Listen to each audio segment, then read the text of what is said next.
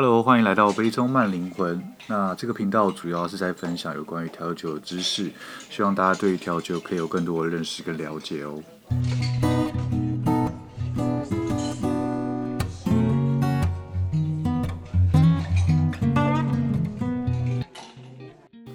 Hello， 欢迎来到我的频道，我是 Ken。那今天的话要来继续介绍经典调酒。那今天要介绍的经典调酒是马丁尼，就是所谓的鸡尾酒之王。对，那其实在我一刚开始喝调酒的时候，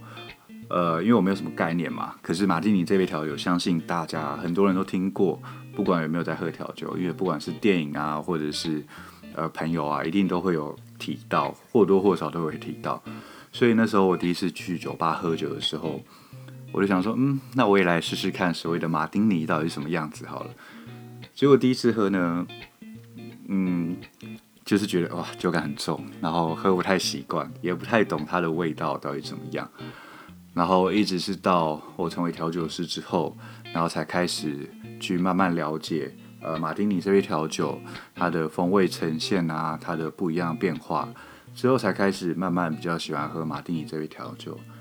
但其实我去外面酒吧，我也很少喝马丁尼这杯调酒，因为我去酒吧，我比较多还是去喝像是呃不同酒吧他们所做的风味组成啊，或者是他们自己店家的 signature 这样子。而且我也觉得马丁尼这杯调酒，虽然说它的内容物非常的简单，可是它其实是呃蛮困难的一杯调酒。就是它的，因为原料很简单，所以你必须要很完整的展现出它的味道，所以你的比例啊，还有你的溶水度都会变得是一件非常重要的事情。那现在有很多调酒，它是呃可能会有马丁尼作为结尾，可它不一定是马丁尼这种类型的调酒，像大家比较熟悉的就是 Espresso Martini， 对，虽然说它也叫马丁尼，可是它其实并不是呃我们印象中马丁尼的样子。对，所以这个也算是蛮有趣的，因为现在其实蛮多调酒都会冠马丁尼这个名字，可是它并不是真的原来马丁尼的那种变化。接着来说说就是马丁尼的组成跟风味。好，那马丁尼的它的主要原料其实就是琴酒跟不甜的香艾酒，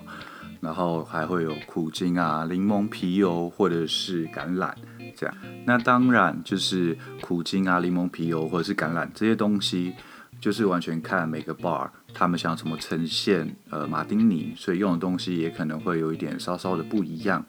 不过它的主原料就是琴酒跟不甜的香艾酒这两个，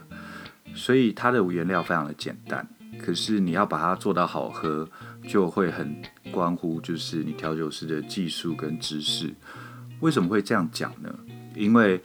呃，你在做马丁尼的时候，它的其实主味就是所谓的琴酒嘛。那你琴酒的味道展现，就会看调酒师熟不熟悉那支琴酒，因为每支琴酒的特色还有它的风味呈现可能都不太一样。有些的可能需要溶水高一点，有些的需要溶水比较少一点。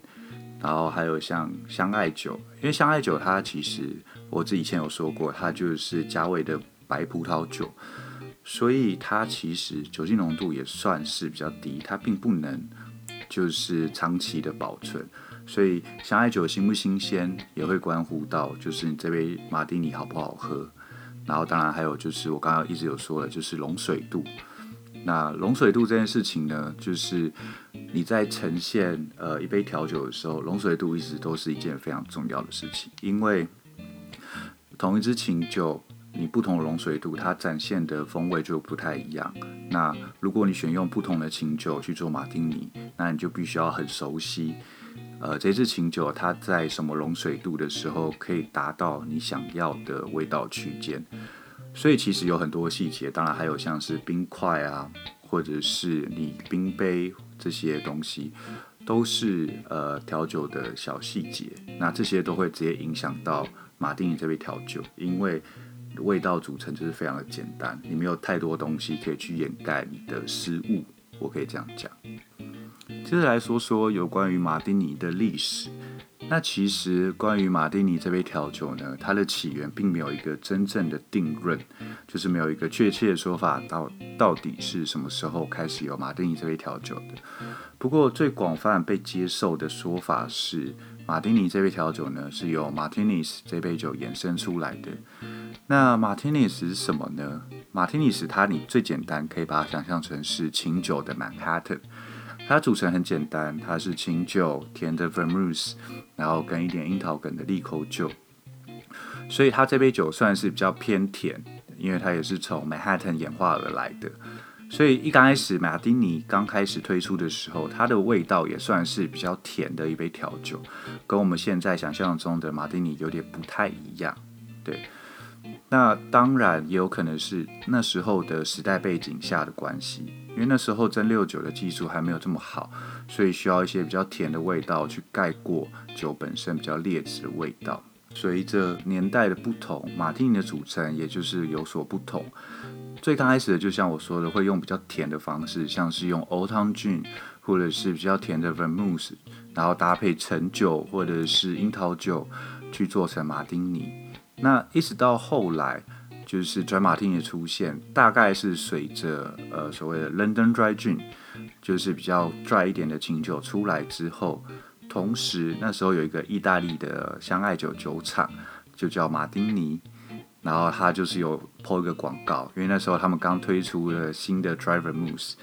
所以他们就说，如果你不用这个 Dry Vermouth 做的话，它就不能叫Dry Martini， 也因此 Dry Martini 就越来越流行，然后也味道也变得越来越拽，然后也变成我们现在比较习惯的样子。它可能从原本的二比一或者是三比一，然后到六比一、八比一、十二比一、十五比一都有，对，所以就是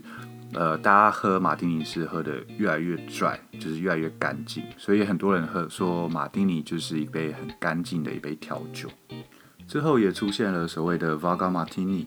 那 Vaga Martini 会出现也是因为琴酒在那时候美国被称为有风味的 Vaga， 有味道的 Vaga， 所以 Vaga 很自然而然的也被使用在马丁尼里面了。接着分享几杯马丁尼的调酒，呃，第一杯一定要讲的就是所谓的 Vesper 嘛，那 Vesper 的话它是琴酒、Vaga 跟 Lillet 立叶酒所组成的。那这杯酒有趣的地方呢，它是从电影里面出来的，它是由 James Bond 的电影里面出来的。那个电影是这样讲的，就是 James Bond 呢，他去酒吧，然后直接跟调酒师说他有一杯 Vesper， 然后他就把他的比例告诉调酒师，然后调酒师也做出这杯 Vesper。所以呢，那时候就有呃电影的观众就直接去酒吧去询问调酒师说，哦，我也想要点一杯 Vesper， 可那时候其实并没有这杯酒，所以调酒师呢就是从电影里面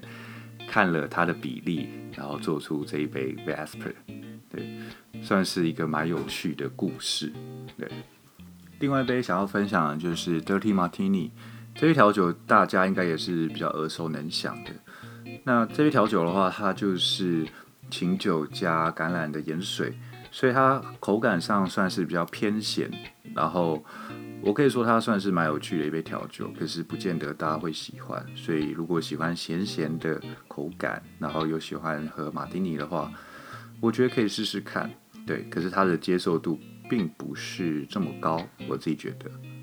其实就马丁尼这杯调酒来说的话，你光换不同的琴酒就会有很多不一样的感受。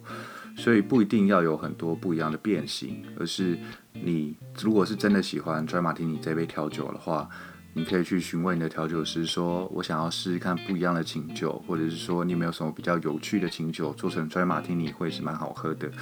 这个都会是呃蛮有趣的一件事情。那像我自己就很喜欢像用 Roku 做的马丁尼，就所谓六角琴酒做的马丁尼，因为它的花香啊，还有一些柑橘味，是我自己蛮喜欢的。那今天分享就到这边，那希望今天分享马丁尼的故事、历史、风味这些，对大家可以有所帮助。那如果大家对于调酒啊，或者是呃酒吧有什么好奇或是疑惑的地方，也欢迎大家到我的 I G 上面留言，那我也可以帮大家做一个解答。感谢大家今天的收听，我是 Ken。给爱喝调酒的你最好的 comment， 拜。